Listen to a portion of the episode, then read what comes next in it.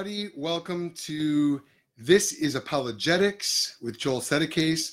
I am Joel Settecase, and I'm joined here with my old friend, and I mean old in the sense of I've known him for a while, and um, you know, quite quite honestly, he's getting up there. That's right. He is getting up there. Um, and uh, my my friend's name is Brandon Cooper. So, Brandon, welcome. Thank you. Good Yeah. Glad to have you with us. Glad to have you with me. And um, while we're waiting for people to join let's um, let's just uh, you know what? Let's talk about our days. Brandon how was your day today? My day was all right. Uh, sermon prep, getting ready for the next series, and uh, also reviewing the last series so that I could uh, come on this show tonight. very nice. Hey um okay i'm i'm a little confused i'm going to be honest with you because i think you're sitting here next to me and yet i'm looking on facebook and brandon cooper just joined the the Yeah. video That's awesome. would that be someone that you know perhaps That's probably my wife, if I had to guess. all right all right Big shout out to Amy. Hi, Amy. Hey, Amy. Glad you're watching. John Blazy's watching. Hey, you were talking about um, you and I before we started recording. You were talking about Safe Families, Uh-huh. and um, Safe Families is a ministry run out of Lydia, Lydia Home, and John Blazy is no longer at Lydia, but for a long time he was like the the honcho over there at, at Lydia Home. Cool. And so, uh, John, thanks for joining us, man. And um, yeah, John's just a, a great guy, great guy to get to know. Um, well, let's go ahead and get started. I want to introduce everybody to Brandon. If you don't know Brandon, this is a guy who is really worth getting to know. And um, so, Brandon, why don't you maybe just give us a little bit of a personal bio about yourself? Who are you? What are you all about? What do you do? What's your lot in life? You know, give us the uh, give us the rundown on Brandon Cooper. The highlights. All right. I'm a Chicagoland native, so love it here. Feel called to be here and all of that. I was born uh, in Glenview.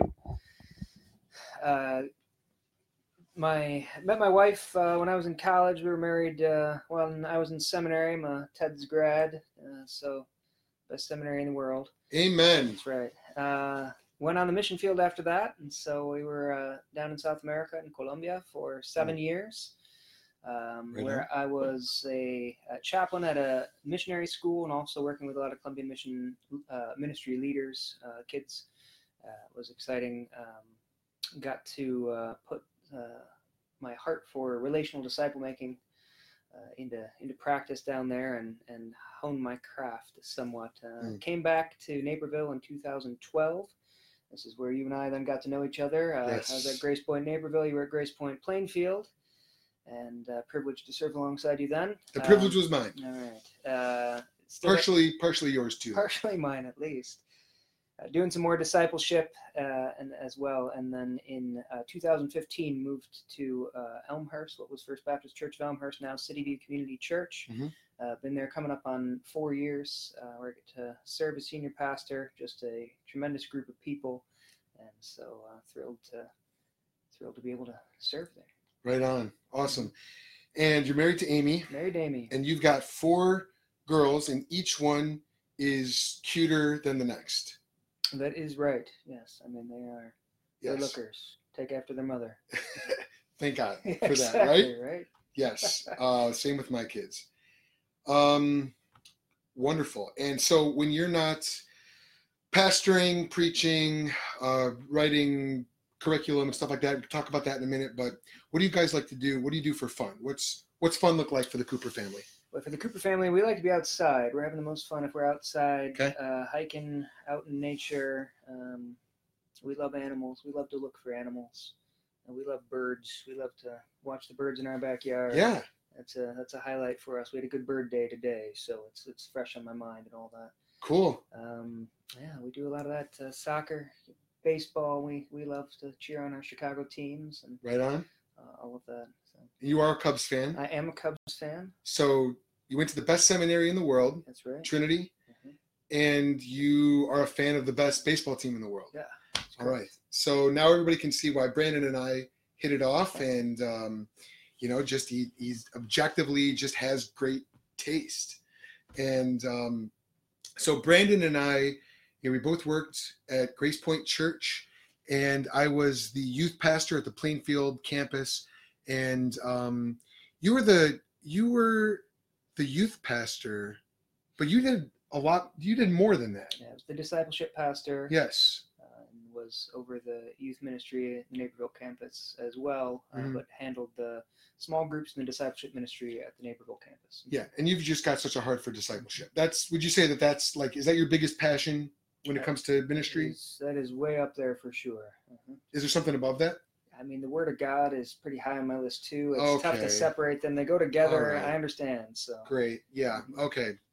Yes, God's word is Jesus. I I too love God's word and put that as my highest priority. Thanks, Brandon. Uh-huh. Great. Um no, that's good. Usually I'm Bible juking people. So Good. well well played. Thank you.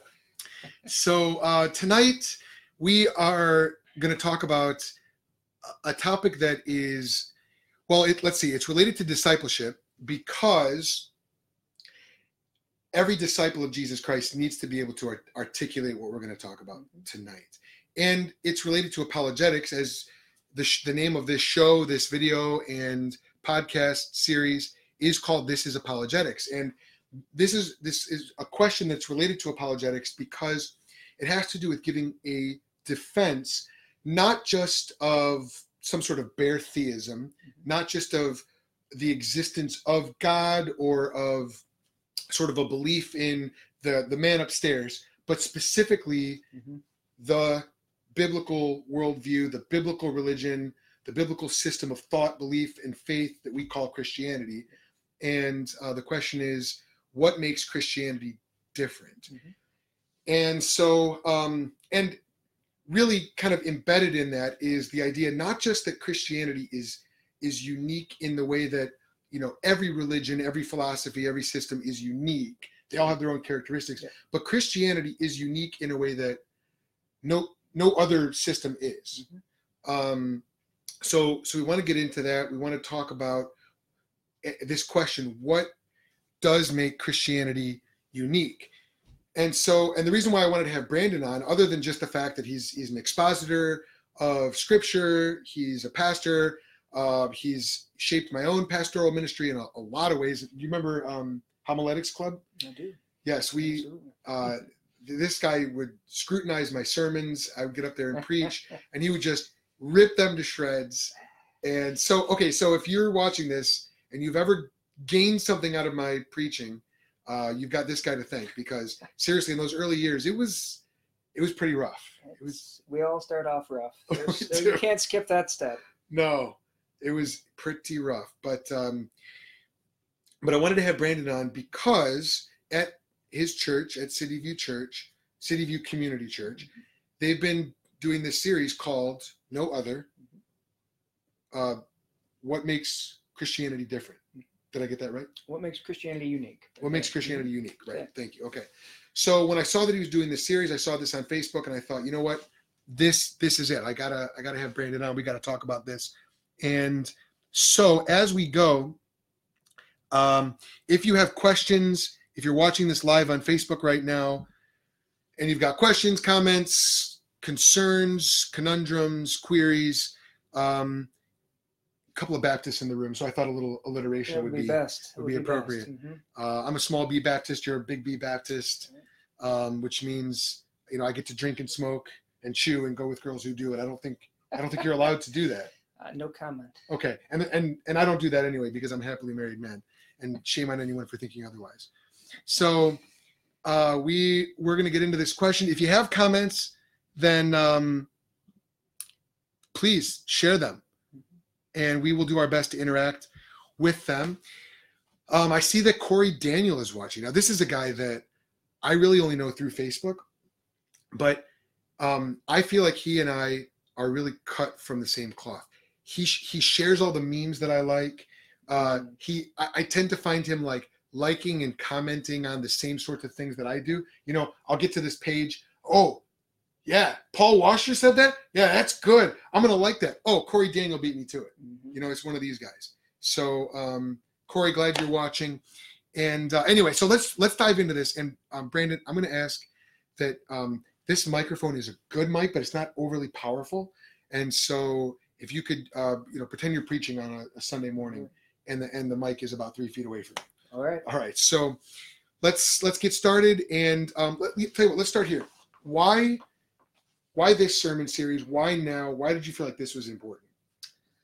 Uh, it's a good question. Um, part of it is uh, almost every year after Easter, we uh, try and tackle one of the, the big issues uh, for our post Easter series. Uh, we've got some guests always on Easter, uh, people who are coming out, maybe only come out on Easter and Christmas Eve. And so we're trying to draw them in, get them to take the time to investigate the faith and understand why people believe, why people would show up every week to church Mm. and not just twice a year, Right. uh, and why the gospel matters so much. And so we uh, usually have a series that, that that asks a question, hopefully piques some curiosity and uh, draws people in. And uh, we so we've, we've tackled suffering, for example, uh, one Mm. year. In fact, one year we just did six reasons Christianity can't be true. Uh, and looked at the six main objections to Christianity. That was our that was, that was our first time out. So that was a that was a fun series. Big How'd banner, big banner out front that, that said six reasons Christianity can't be true, and we had people pulling into our parking lot, uh, really angry with us because they, they couldn't figure out why we didn't believe in Christianity anymore. So, right. uh, They're like, great, another church has gone liberal. yeah, Here we it. go. So uh, we, we we we tried to show that it actually is true uh, throughout that series. So uh, we hit some That's of those the uh, cool. the authority of Scripture last year and uh, constantly being challenged these days. Mm. But uh, this time out, we looked uh, at what makes Christianity unique. Um, it is a pressing issue, uh, even though in our culture, people are probably not rubbing shoulders with a ton of different faiths Mhm. uh, around here in Chicago. I mean, sure, you're, uh, my next door neighbors are, are Muslim, for example. Certainly, um, there are going to be plenty of people from Jewish faith, um, Hinduism, Buddhism, whatnot. But uh, you know, maybe not every religion on the planet represented in, in your sphere of influence. Right. But we, what we do have in our culture, uh, we're all surrounded by it all the time, uh, is the idea that look, even to claim that a religion is unique is a little bit offensive, feels intolerant. So what we're trying to deal with is that that coexist objection to Christianity. And the coexist doesn't mean um, you know live nicely next door to each other because a lot of us are doing that just fine. Again, I Mhm. get get along well with my next door neighbor, for example. Uh, but it means temper your beliefs. Don't be a fanatic. Don't be a fundamentalist. One of those guys. At, at their core, every religion's pretty much the same, isn't it? And so, take a chill pill. Quit Hmm. trying to evangelize me, and let's just all love each other. We can't define what love is because we'd have to smuggle in all sorts of metaphysical ideas um, that are, Right. are assumptions. But uh, but let's just love one another. So since that's the culture that we're in, we need to be able to uh, equip people either to challenge people who agree with that that assumption, that argument, uh, or to equip people to respond to it Hmm. as they head out into the workplace, the neighborhood, uh, family gatherings, wherever it might be. So that's uh, that's why we tackled that issue. Okay, so as you're preparing your sermons, then, when you're thinking about the faces in the congregation you're going to be preaching to, in your mind, are you seeing believers? Are is your is your target to strengthen the faith and prepare the believers, or is it for those Christers, those Christmas and Easter Christians who are coming in and kind of thinking, yeah, all religions are about the same, Mm. you know? So are you are you preaching to the the non-believer? Are you preaching or the nominal believer, or are you preaching to the believer who needs to be strengthened and encouraged? Preaching to both, Okay. um, you know, and maybe in some ways my my target area, uh, because I think it. If I'm if I'm hitting this group, I'm probably a- addressing both of those. Is I'm, I'm preaching to the high school students and the college students. Right. who believe but who aren't necessarily battle tested yet and who are i mean just getting dunked in this culture Hmm. uh, for sure their faith will be challenged at every class they go to in high school and, and college if they're not uh, in, in christian education or something like that and so uh, trying to Hmm. help them in a lot of ways to see that their faith is reasonable uh, that their faith um, is defensible. And not only that, the things that they're being challenged with are not necessarily defensible. They're usually logically contradictory. Uh, they're they've got also. Let me just we'll hit the main one right out the gate. Like I said, so I, I, I shared your your post earlier today about my being on this uh, this podcast, Uh-huh. and um, you know I was a little nervous because I thought, well, some people are going to see this, and here we got it. What makes Christianity unique? And I'm going to get some eye rolls from people. Um, thankfully, they don't have the eye roll option on the uh, posts yet, so Right. I didn't I didn't see them, but I knew they were there because even to claim Christianity is unique is, um, as I mentioned earlier, it, it sounds arrogant, offensive, even because our, our our culture today says all religions are equally valid, Mhm. and so it's not that look you're Christian that's that's good for you, but Right. uh, try not to speak of it in ways that make it seem like your religion is normative. Let's talk about it in ways that make it seem like this is one possible approach to ultimate reality. We can't call it God because to speak of God would be Mhm. uh, to imply a personal being which may or may not exist and Yeah. all of that. But you start to see how um, self-refuting religious pluralism is almost Religious- immediately Religious pluralism meaning the, the coexist objection. The, the religions are all equally valid and, and try not to be a fundamentalist. Uh, first of all, John Hicks probably the main. I know, you see you got John Hick on your shelf. So I'm. I, not- I I'm do have John Hick on my shelf, and let the record show that that is for opposition research only. It was Uh-huh. a, a, a requirement for class. Um, yeah, John Hick is uh, the preeminent religious pluralist in the world. right. He's he's doing the most work. He's taking the work of guys like Immanuel Kant to their religious conclusions. Not only can we not know things in and of themselves, we have we can't know anything about God. We we ultimately can't even know if he exists, if he's he, if he has revealed himself. It's complete and utter total agnosticism toward the idea of God. Right. So his reason for doing that is because then we can say all religions are equally valid. Right. Because we don't actually know. And so you want to experience God as a father, Mhm. uh, as Trinity, as great, good for you, but none of that's necessarily real. He could be anything. A little bit self refuting already because the idea that God is unknowable to that extent is a very strong claim, or- or ultimate reality is unknowable, Right. is a very strong claim about the nature of ultimate reality. And he is trying to evangelize us by convincing us that ultimate reality is unknowable.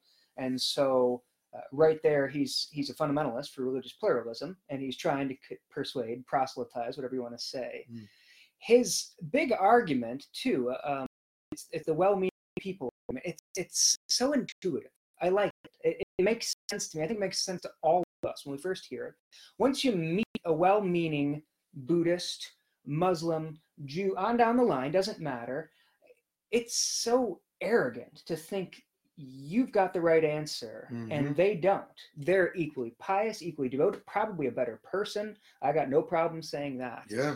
You know, it, it's it's almost as if insisting that Christianity is the only true religion is downright unchristian. it's, yeah doesn't it feel that way Yeah. it's so unloving jesus wouldn't say anything like that No. like i'm the way the truth and the life no one comes to the father except through me that he wouldn't say that right. But the problem, of course, is that the well meaning person argument works against religious pluralists too. Once the religious pluralist meets a well meaning exclusivist like me, um, shouldn't they? You know, as soon as you've got somebody who disagrees with you, you're supposed to say, "Okay, let me temper Mhm. my argument. Then let me let me step back and say, I I I, I don't want to insist on this." And yet, it's precisely at that moment where they're insisting uh, most heavily. In other words, religious pluralism is itself just as exclusivist as any other metaphysical position, any other worldview, philosophy, religion, whatever you want uh, to call it. Right, because the idea is it's not that all on the surface of it, isn't it all religions are equally true. But in order to make that claim, all religions would have to be at least all religions that make any kind of exclusivist claim, Christianity, Islam, Every one of them, right. even the ones that say they don't, are at the Right. same time. Mhm. those all necessarily have to be false. Yeah. So there's at least one tenet of every major religion, every religion, every thought system that is false. And so pluralism comes along and says they're all true, but in saying so, actually negates them all. Actually says that they're all false. has to caricature them in ways that would make them absolutely unrecognizable to anybody who actually holds to that religion, which feels almost worse than saying, I completely disagree with you. I think you're dead wrong, but I'm going to at least acknowledge that you have a real position that you're Mm. holding. It's worthy of respect. That sounds like better coexistence and tolerance to me Mm. than this uh, this more culturally pervasive one that we see. it's a little paternalistic, a little patronizing. It is very patronizing. yeah. Mhm. So if pluralism is so if it's so easily refuted, so to speak, and I realize even saying that sounds arrogant, but as you just you know, as you just explained, Brandon, That holds. yeah.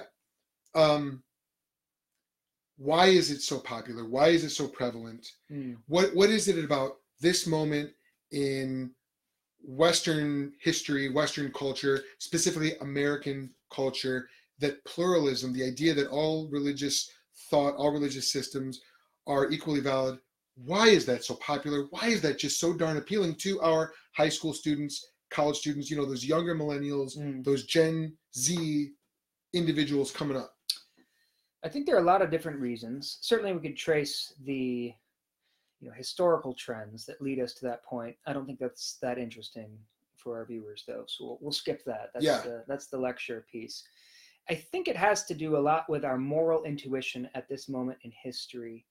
Um, and some of the key tenets of our moral intuition now um, have to do with ideas like fairness and equality Hmm. and so we we want that to be true in religion as well uh, and so there's this sense of you know can't we all just get along Hmm. and there's a whole lot of not getting along we've got synagogues getting shot up and we've got mosques Yeah. getting shot up in new zealand and we've Yeah. got and so again maybe a little less fanaticism and a little more why don't we all just love each other and and and if we have to sort of downplay some of the exclusivistic truth claims of religions hey that's a small price to pay because at the end of the day you can still believe that in your hearts and homes and pews Yeah. just don't bring that out into the public square because in the public square we need that to be secular Mhm. we need that to be pluralistic because like it or not and you should like it we're all here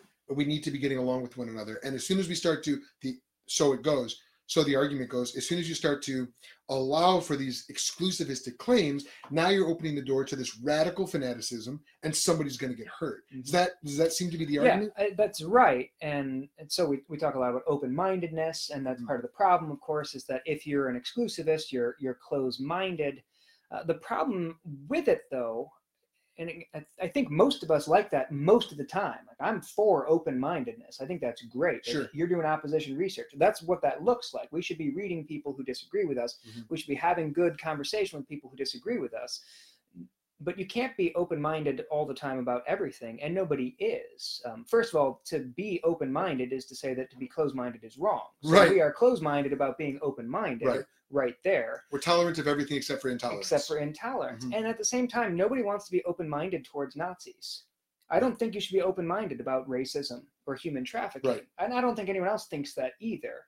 And so we have to we have to approach this a little differently. We have to go exclusivist claims are not the problem. Right. What we do with exclusivist claims and how we arrive at our exclusivist claims that's maybe where we need to dig in a little bit deeper. So there is um, there's an intellectual laziness uh, that is at work in our culture. Um, our culture does not value critical thinking. We do not teach our children to do critical thinking. It's not um, something that we i'm going to go off on education rant here i don't want to do that but I, uh, I wanted to ask you are your kids in the government school system we homeschool. Okay. which, uh, I didn't know that. That was, I mean, you you felt that one coming out right there. Oh, yes. So yeah, that That's was good. Uh, but it is true, and we don't. So a lot of us, we hear the slogan. We're a meme culture. Let me put it that way. Hmm. You know, we're a meme culture. So if you can't say it in 140 characters, I think it could be 280 on Twitter now, but Right. 280 characters or a nice graphic on Facebook, then it- the argument of too long didn't read. Uh, we Mm-hmm. Right. don't even write that out. It's just TLDR, right? Because that's- it's too many letters it's a good point. otherwise. And so if if I like the meme, if I like the slogan, that's good enough for me. Hmm. Coexist, it's pretty, it's it's it's on a bumper sticker. I can read it at 72 miles an hour. Like Yeah. good enough for philosophy. We don't want to dig in deep and really examine our beliefs. All right. So for anyone who doesn't know what Brandon is talking about with this coexist bumper sticker, you've you've probably seen them. They're ubiquitous. They're these. It's this blue bumper sticker, and it's got the word coexist, and each of the different letters is a symbol from one of the world's religions. So there's a cross for the T, right? There's a crescent, uh, the crescent of Islam for the C. Uh, there's the the yin and yang for the O, and the idea is uh, the, the bumper sticker really is supposed to say it all in a single word. And the idea is look, people believe differently.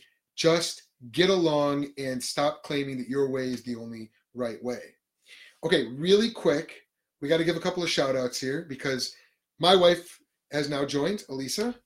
Um, thanks for joining us, babe. Glad that you're you're with us, and I'm glad that you joined late because I made somewhat of an inappropriate comment earlier, um, and so I'm glad that you're joining at this point.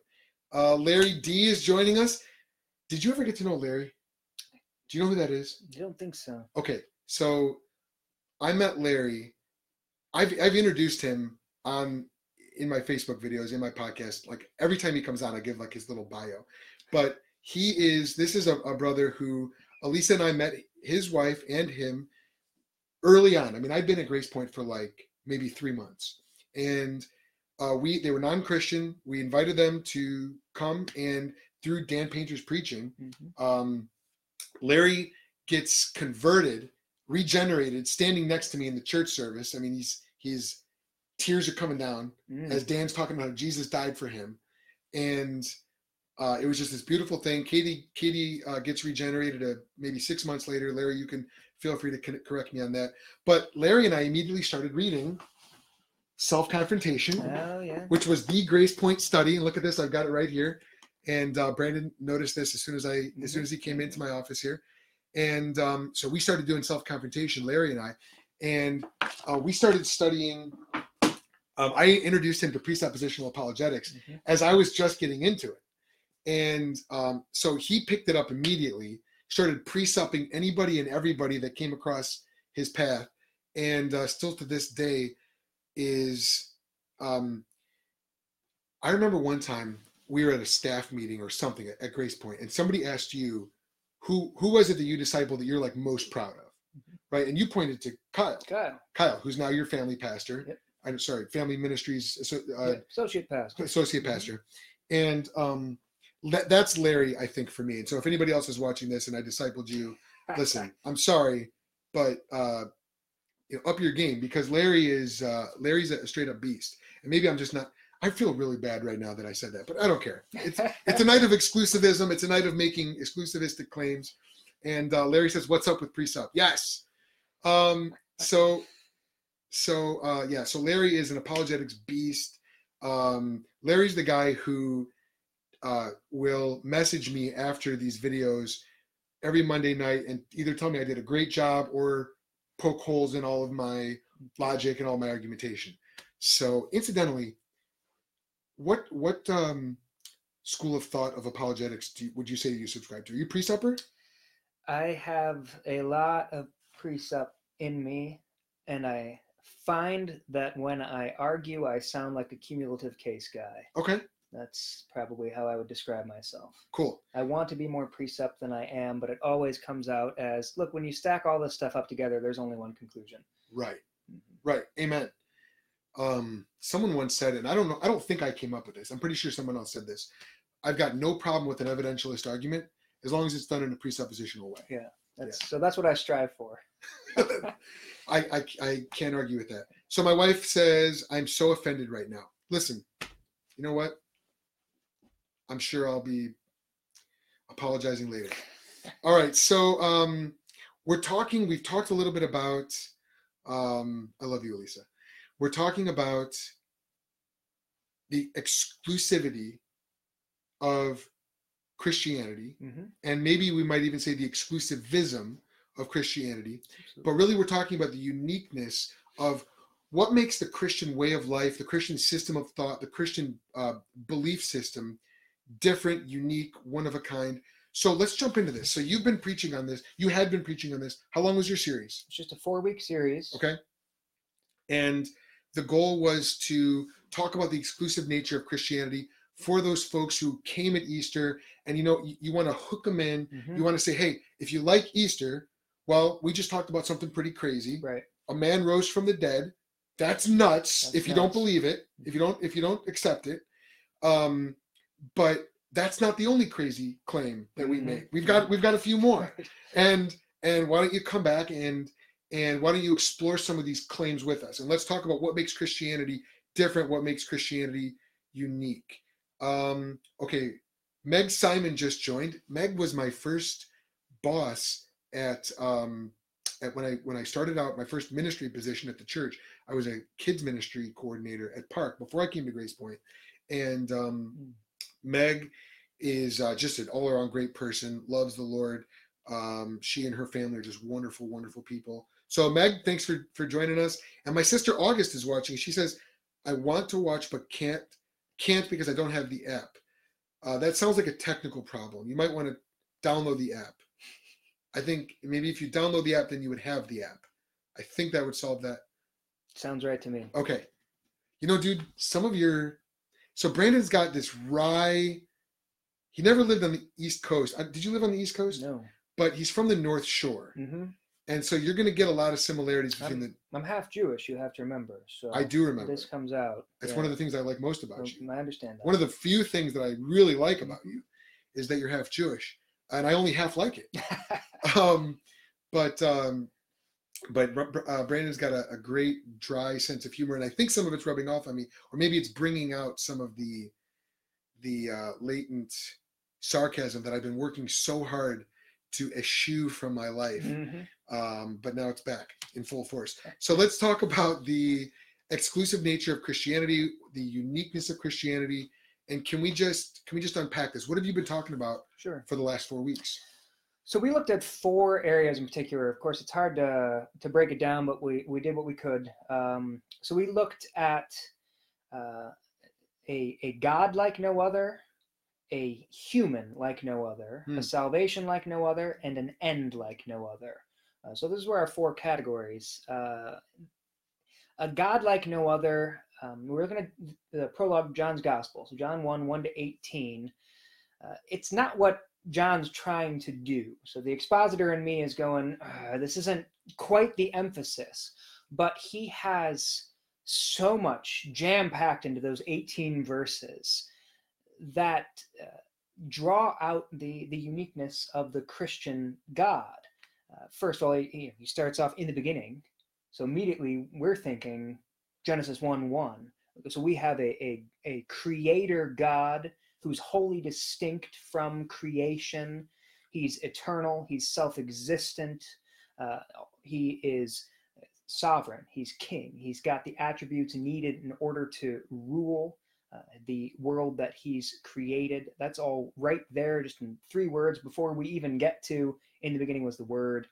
Uh, and we could talk about that as well. Um, immediately, uh, John brings up the fact that we've got one God and two persons in, in John's prologue. We could draw on the Spirit, and we did a lot of biblical theology in this series, of course. So we've got a triune God and how unique that is. Of course, that separates Christianity from every other uh, religion, you know, bar none. Uh, even our closest religious cousins, uh, both the Jewish faith and the Muslim faith, would not speak of one God in three persons, uh, those three persons sharing one nature.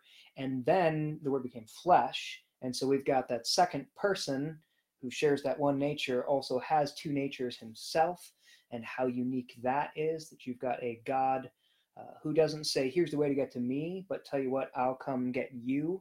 Um, y- y- the closest would be the, the idea of the Hindu avatar, but that's not Brahman who becomes uh, flesh. That would be, uh, it's especially Vishnu, if I remember correctly. Uh, and so it's a lesser god. Okay, so right there, I was I'm I'm surprised, pleasantly surprised you brought that up because there are you will see false trinity like concepts Mhm. coming up in other religions.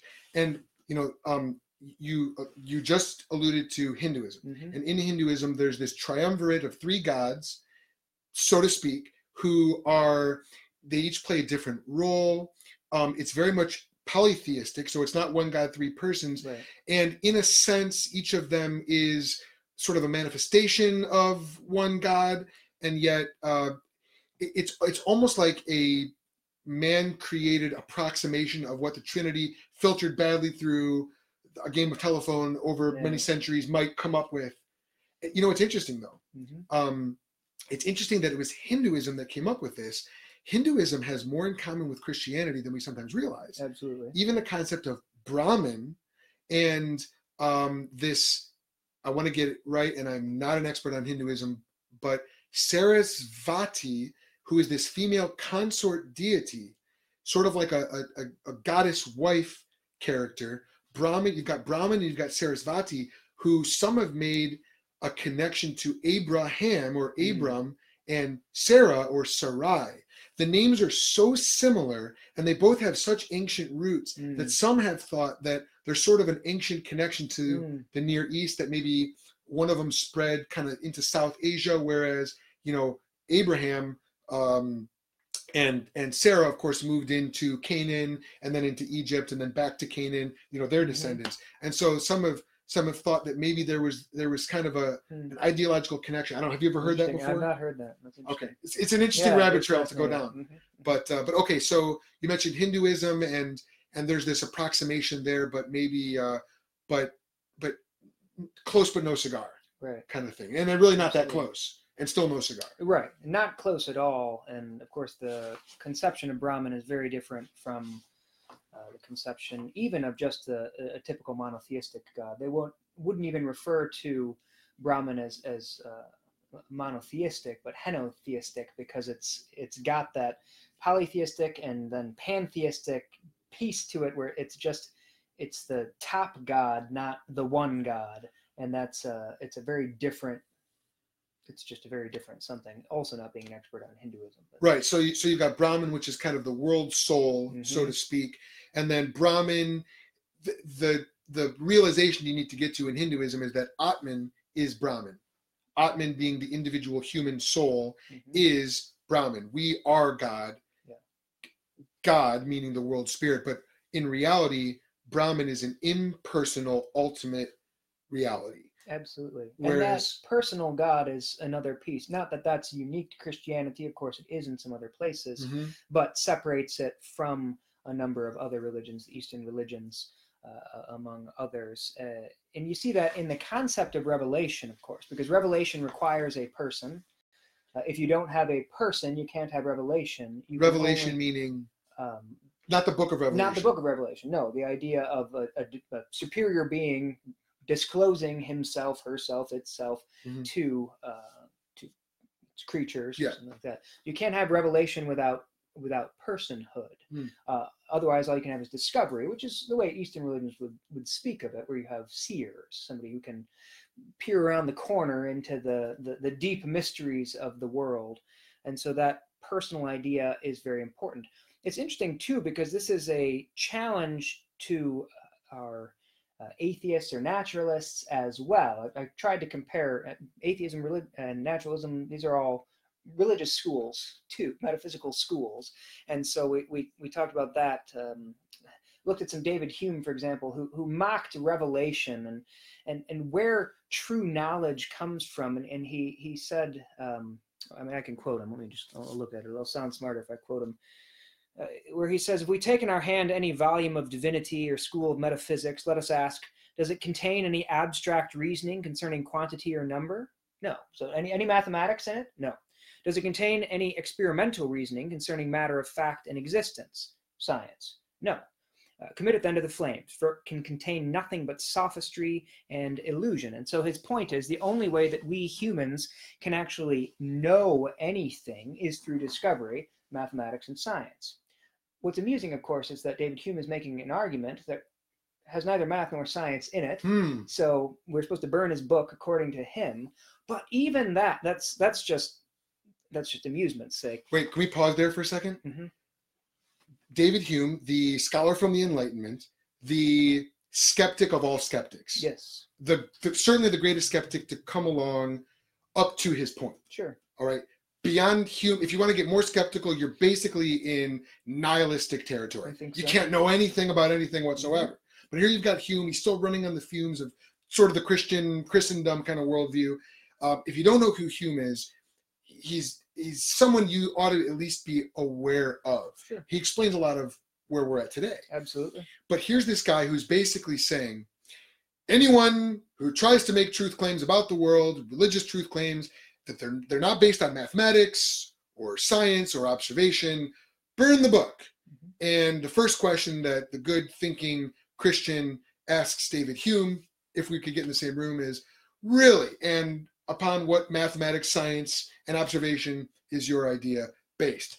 Absolutely. And at which, which point Hume starts getting hot under the collar and hemming and hawing and uh, politely excuses himself to use the, the powder his nose or whatever they did in the Enlightenment Right. era. And while he's back there, we think a little bit harder even and realize, uh, you, again, skip the amusement part of all of this. Mathematics is itself an assumption. I think the assumption is right, but it is an assumption. You cannot prove mathematics is true, of course.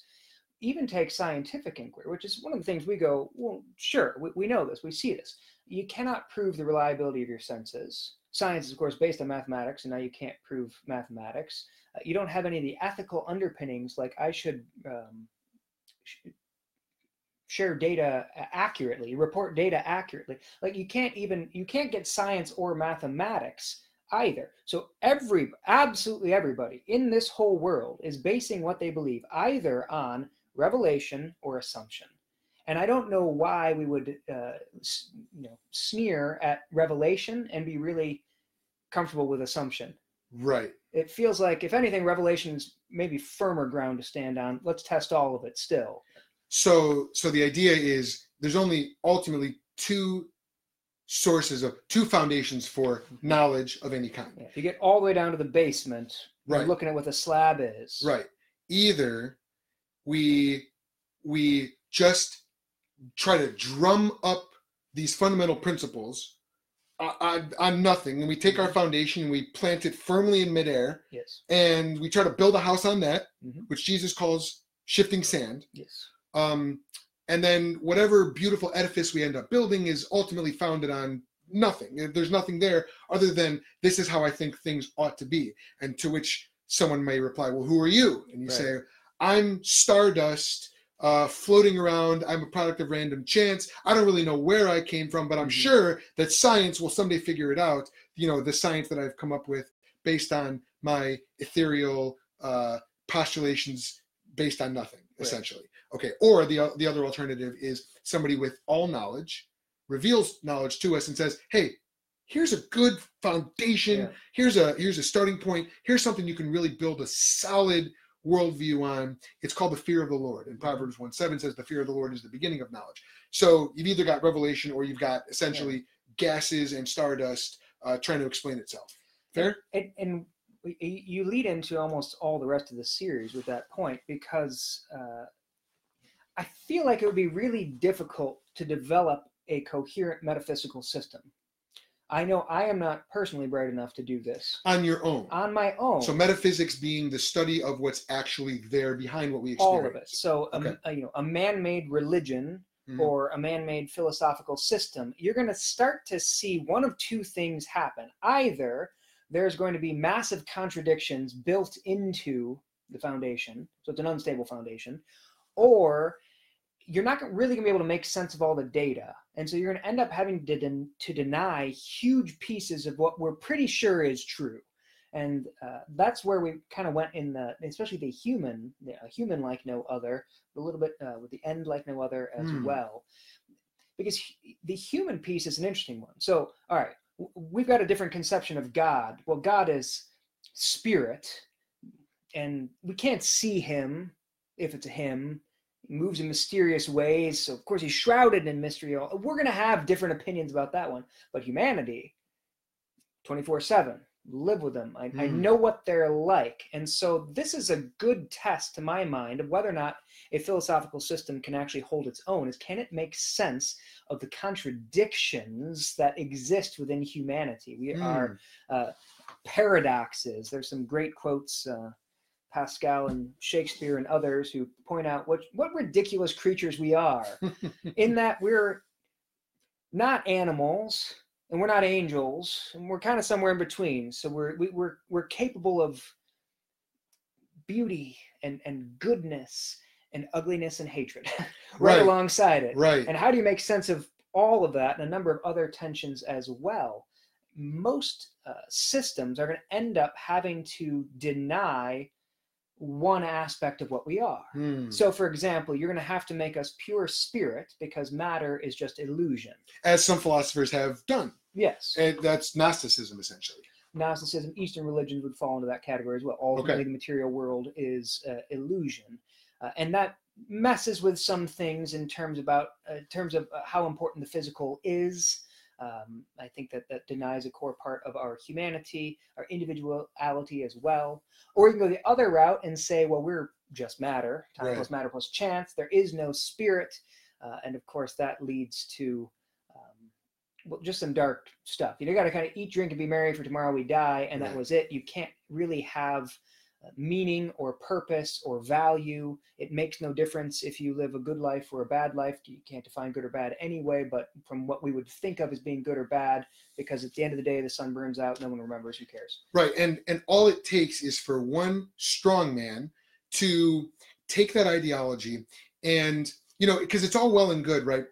Brandon, when when someone says, well, okay, without God, then all we do is we just say, you know what, the important thing is what we might call human flourishing, Mhm. or you know whatever's you know sort of a utilitarian ethic whatever's best for the most number of people the problem is all it takes is one strong man to come along and say well, why is that best Right. why isn't it what i want that's best Mhm. and who's to say i'm wrong?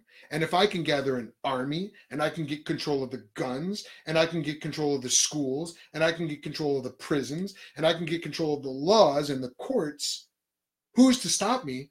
Who's to say i can't just run roughshod through this nation? And hey who's to say the national boundaries mean anything? Maybe i'll go into uh, austria. Maybe i'll go into poland and france and great britain. Hypothetically. hypothetically we can imagine somebody you know it's not like we have uh, a century the 20th century is filled with examples of people who say uh, if if man is the measure of all things then nothing is is uh, impermissible for me Absolutely. Uh, and you see the challenge too, just in terms of, uh, again, our current cultural ethos and, and the desire for the open mindedness right and the and multiculturalism and it, where it, it, it crashes up against each other. Because what if, um, you know, that the whole idea of uh, human flourishing or what's good, what if we disagree about that? Mm, what if female genital mutilation is a good thing in in cultures? As it is by the way. It's called a good thing. it's called a good thing. Absolutely. It's regarded as a good thing. Uh, what if uh, burning a widow on a funeral pyre is considered a, a good thing? Right. Um, what if there's a sincerely held belief that women are inferior or that members of another race are inferior we now have lost sort of any ability to adjudicate uh, between these claims. And so you've really stripped away any sense, as I said, of, of value, morality, these things that at the end of the day, we know they're true. right We we know, we know they're true. Romans 2 would tell us the moral law is written on our hearts. Mm. That's why we know they're true. right and romans 1 would tell us that we suppress that truth We do suppress that truth. Okay, so before we circle back around, because we've got we've got a few minutes left here, but I, and I, I want to talk about a salvation like no other. Okay. Okay, but before we do, um, I think it's important to note too that really you've only you've only got three possible ways of looking at ultimate reality. You've got as and, and you've alluded to this. You've actually discussed it, I think, in detail, but I want to kind of just lay it out. You've either got an ultimate reality that is ultimate but impersonal, like Brahman in Hinduism, like the cosmos in atheistic naturalism Mhm. whatever is out there is ultimate, unlimited, unbounded, but we can't know it. Mhm. The universe may have a wonderful plan for my life, but I'll never have a personal relationship with the universe. And who's to say the universe is good or has my best interest in heart? Okay. Um, the flip side of that, the alternative to that, number two, is ultimate reality is personal, but really not ultimate. We, can- we might say prime reality is personal, but not ultimate. Here are your Greek gods, Mhm. your your Hinduistic uh, deities that control our lives, but they're capricious. Mhm. I think back uh, to Hercules. Remember the Hercules series? Yeah. It was the most watched show in television in the '90s, at least for a time. At least that's what Kevin Sorbo, the main actor, says to this day. Maybe it's true. Um, he's a Christian now, by the way, and, and and stars in some movies. All right. Um, but uh, the idea is the gods are capricious Mhm. and cruel, and it's up to Hercules to oppose them. Mhm. And really, it's kind of man versus God, but God is sort of an exalted man, Yeah. and they're in control of our lives, but they're not objectively good. They're not ultimate. They're not universal. They're not, you know, uh, infinite. Okay, but the third option is God. Ultimate reality is personal Mhm. and ultimate. Mhm. And there's really only three religions that would make the claim of having an ultimate reality based in, in that kind of deity. You've got Judaism, you've got Christianity, and you've got Islam. And interestingly, and this is um, not going to make me too many friends from those religions, but Judaism is post Second Temple Judaism, which is really uh, Pharisaical Judaism developed after the destruction of the temple, right? And and really developed in large measure in response to Christianity. It's Christian Judaism today is developed to deny the messiahship of Jesus, as uh, as well as coming up with a system of how do we have this religion now that there's no temple. Okay, um, Islam, kind of similar. It's sort of a post-Christian kind of monotheistic, but we don't want the Trinity Mhm. kind of uh, system that was developed in response to Christianity. So the two major contenders with Christianity are sort of developed in response to Christianity, um, and yet obviously we think Christianity gets it right. I'm, I'm right. I mean, this is where we're at. This is why we're sitting. here. This is where we're at. this is this is this is why this is why we're having this conversation. Um, so now, what makes the what makes the salvific salvation system of Christianity different than its two major contenders and different from everything else? Mhm. Yeah, the simple one word answer is grace, of course, is what makes uh, it all different. Uh, we, we looked at Romans 3 21 to 26, which is maybe the central passage in the New Testament, you know, the most concise explanation of the gospel. Uh, but what do we see there? Um, well, we see a couple things that make Christianity unique. First of all, eh, we've got a bigger problem in Christianity than we've got anywhere else because our problem is not an accounting problem, it's a personal problem. So it's not that uh, the scales are a little out of whack. I got a little more bad than good, and what I need to do is try and tip the scales back in my favor so that I, I get over that threshold that gets me into paradise or whatever. Uh, the problem is that I have personally offended a holy God. Again, it's not that I've broken the laws of my king, which would merit um, a punishment, a fine, something like that, a few few days in jail. No, it's that I have wanted the king dead. Hmm. That's treason, and that's punished differently. And so I've got this serious problem. Uh, the wrath of God is being revealed against humanity. Paul tells us in Romans one. Uh, that's the you know, part of the righteousness being revealed is that God is Himself righteous and He cannot abide evil. And so Hmm. our problem is not that we need to get ourselves into better shape here, that we need to you know, try a little harder or something like that. Our problem is that we are dead in transgression and sin, and that we are under the wrath of God. So our problem is God. So, in the starting point for the Christian concept of salvation is not um, we're hanging off of the edge of a cliff. We just need to pull ourselves up by our own bootstraps. Yeah. Dead people don't have the ability to pull themselves up by their bootstraps. Sure, You're going to the doctor, and the doctor says, Joel, man, you are making some bad life decisions here. Right. You don't change your diet. You don't start exercising. You know, you're you don't have long to, to live. Right. And you okay, you can. You're still capable of changing your diet. I'm going to go keto. I'm going to do the South Beach diet. I'm going to do whatever. All I'm going to that Yeah. But if you're dead, it does not matter what the doctor tells you. There's nothing you can do about it. Right. You're in the morgue. You're in the drawer. You got a tag on your toe. you're not coming out of there barring some kind of literally a miracle. A miracle. It would have to Somebody take a else miracle. has got to do something. So Mhm. yeah, if we've got a, uh, a a- problem that's worse than any other religion describes it, the good news is we've also got a salvation that's better. Um, so the, the bad news is worse, but the Mm. good news is better. And the good news is that Can I get an amen Yeah, to that? right, there we go. That's, that's Baptist preaching right there. So Amen. that's how it goes. God presented Christ as a sacrifice of atonement, uh, as Romans three has it, and so uh, as, as you know that that sacrifice of atonement translates uh, a, a, rare Greek word. Only time it's used in the New Testament. Uh, yeah, that's right. And the idea is one of propitiation. Um, propitiation we don't use a lot today, but to appease wrath. Hmm. That's our problem. And so it's interesting, of course, God is the one who's very angry with us. And God is one from whom we need to be saved.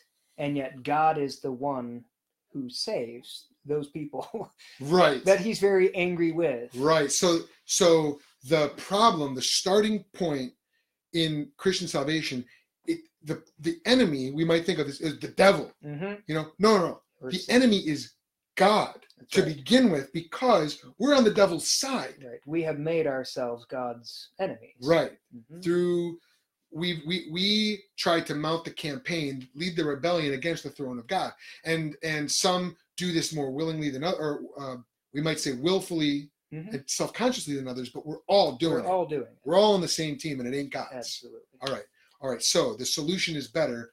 Um, I think John Stott said it great. He, he said, uh, you know, at the cross, divine love triumphs over divine wrath by divine self sacrifice.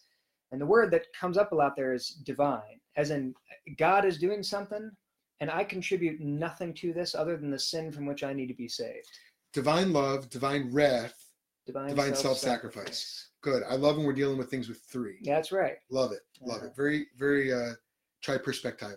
So this salvation then by grace through faith Mhm. and of course we get into all of that but uh, what's interesting about this is that it produces something different so it's a, the salvation leads to something different unique than any other religion um, because it's interesting salvation in every other religion is the culmination of your religious efforts but in christianity salvation is the initiation into your new life Right.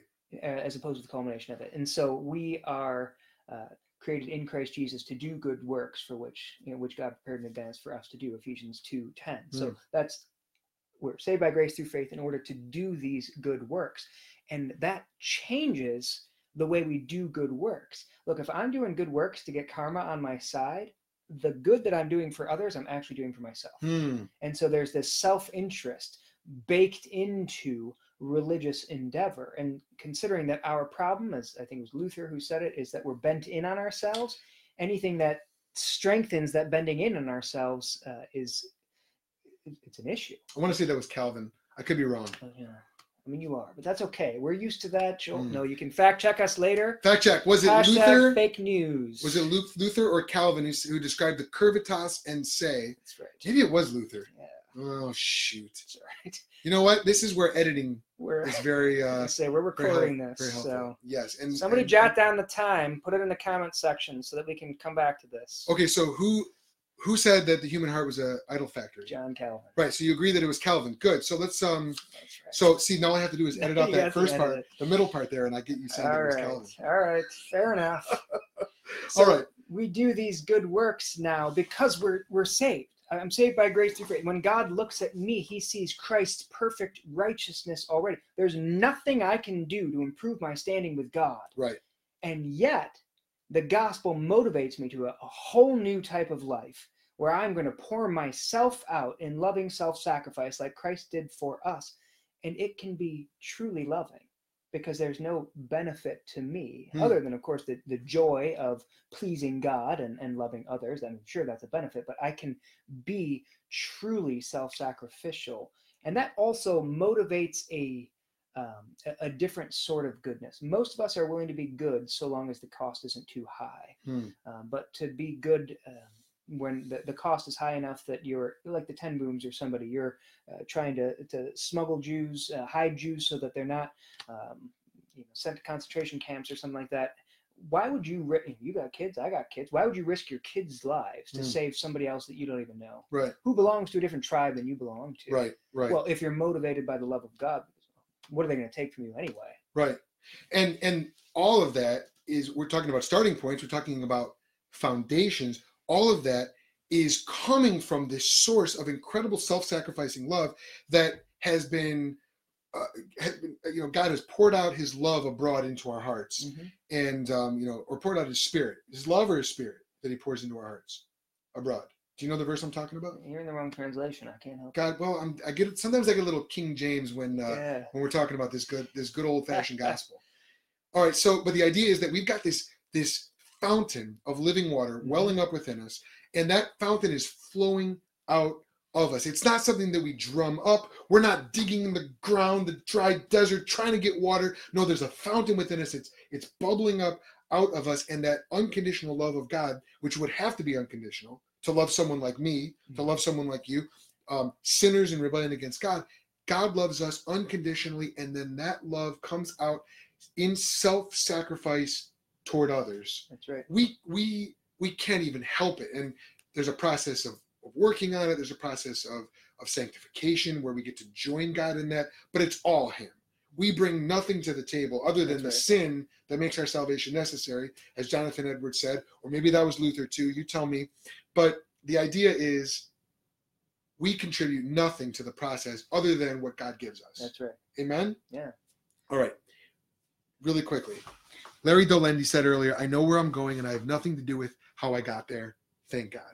I like that. That's good. hmm Uh, Tracy Gillen is watching. Tracy, thank you for watching. I'm so glad that you're you're with us. Glad you're enjoying it. And Katie Swanson is watching. And uh, Katie is um, good family friend, and um, she is the mom of one of the cutest little girls that uh, that you're ever going to meet. Little little Jane.